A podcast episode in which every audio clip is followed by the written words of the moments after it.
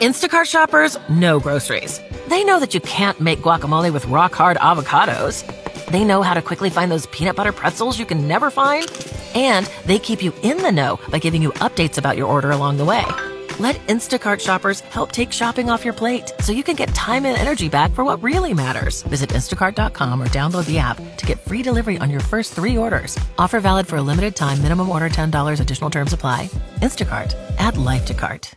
Good morning, the day before Thanksgiving. It is Wednesday, November 27th of 2019. I'm Tom Young. In case you missed it, here's what we had this morning on Eagle News. High winds left 4,500 Amarillo Xcel Energy customers without power yesterday. The outage occurred Tuesday morning due to the Whitaker substation tripping offline.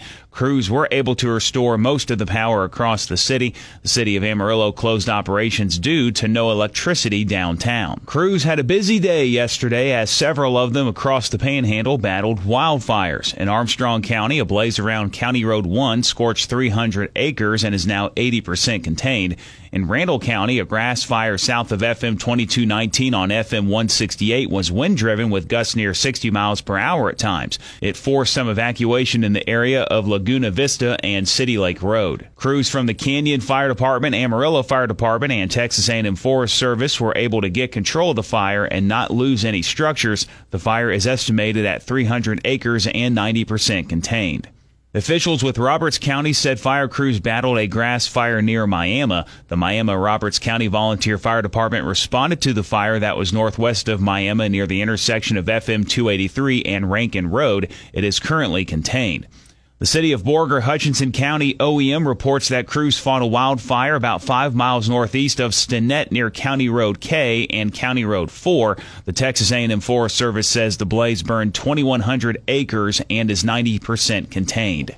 Law enforcement agencies across the country are gearing up to take part in the I 40 challenge during the Thanksgiving holiday. Sergeant Cindy Barkley of the Texas Department of Public Safety tells us about the challenge. The I 40 challenge is the drive for zero fatalities. It's been 19 years since we have had a deathless day on our Texas roadways, and this operation is just one of those ways to help combat that problem. I 40, as you know, runs all the way from California to North Carolina.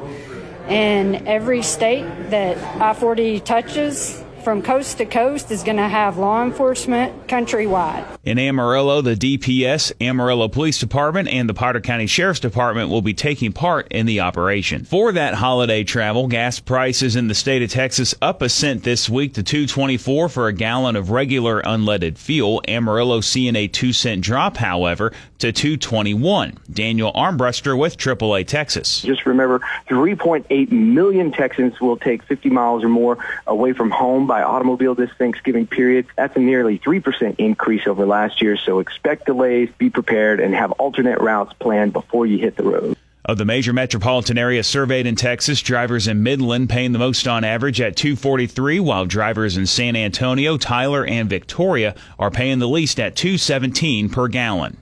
A reminder with it being Thanksgiving week, City of Amarillo offices will be closed tomorrow and Friday for Thanksgiving. For solid waste, residential customers who receive service on Thursday will receive it today. Friday routes will operate as normal. For commercial customers, all Thursday and Friday routes will receive service on Friday. The city landfill will be closed on Thanksgiving Day, and transit service will not operate on Thursday. It will operate on a Saturday schedule Friday. I'm Tom Young. That's your In Case You Missed It Eagle News Update. Everybody have a wonderful Thanksgiving Day. I will be back with you bright and early Friday morning with the Eagle Morning Show on 100.9 The Eagle.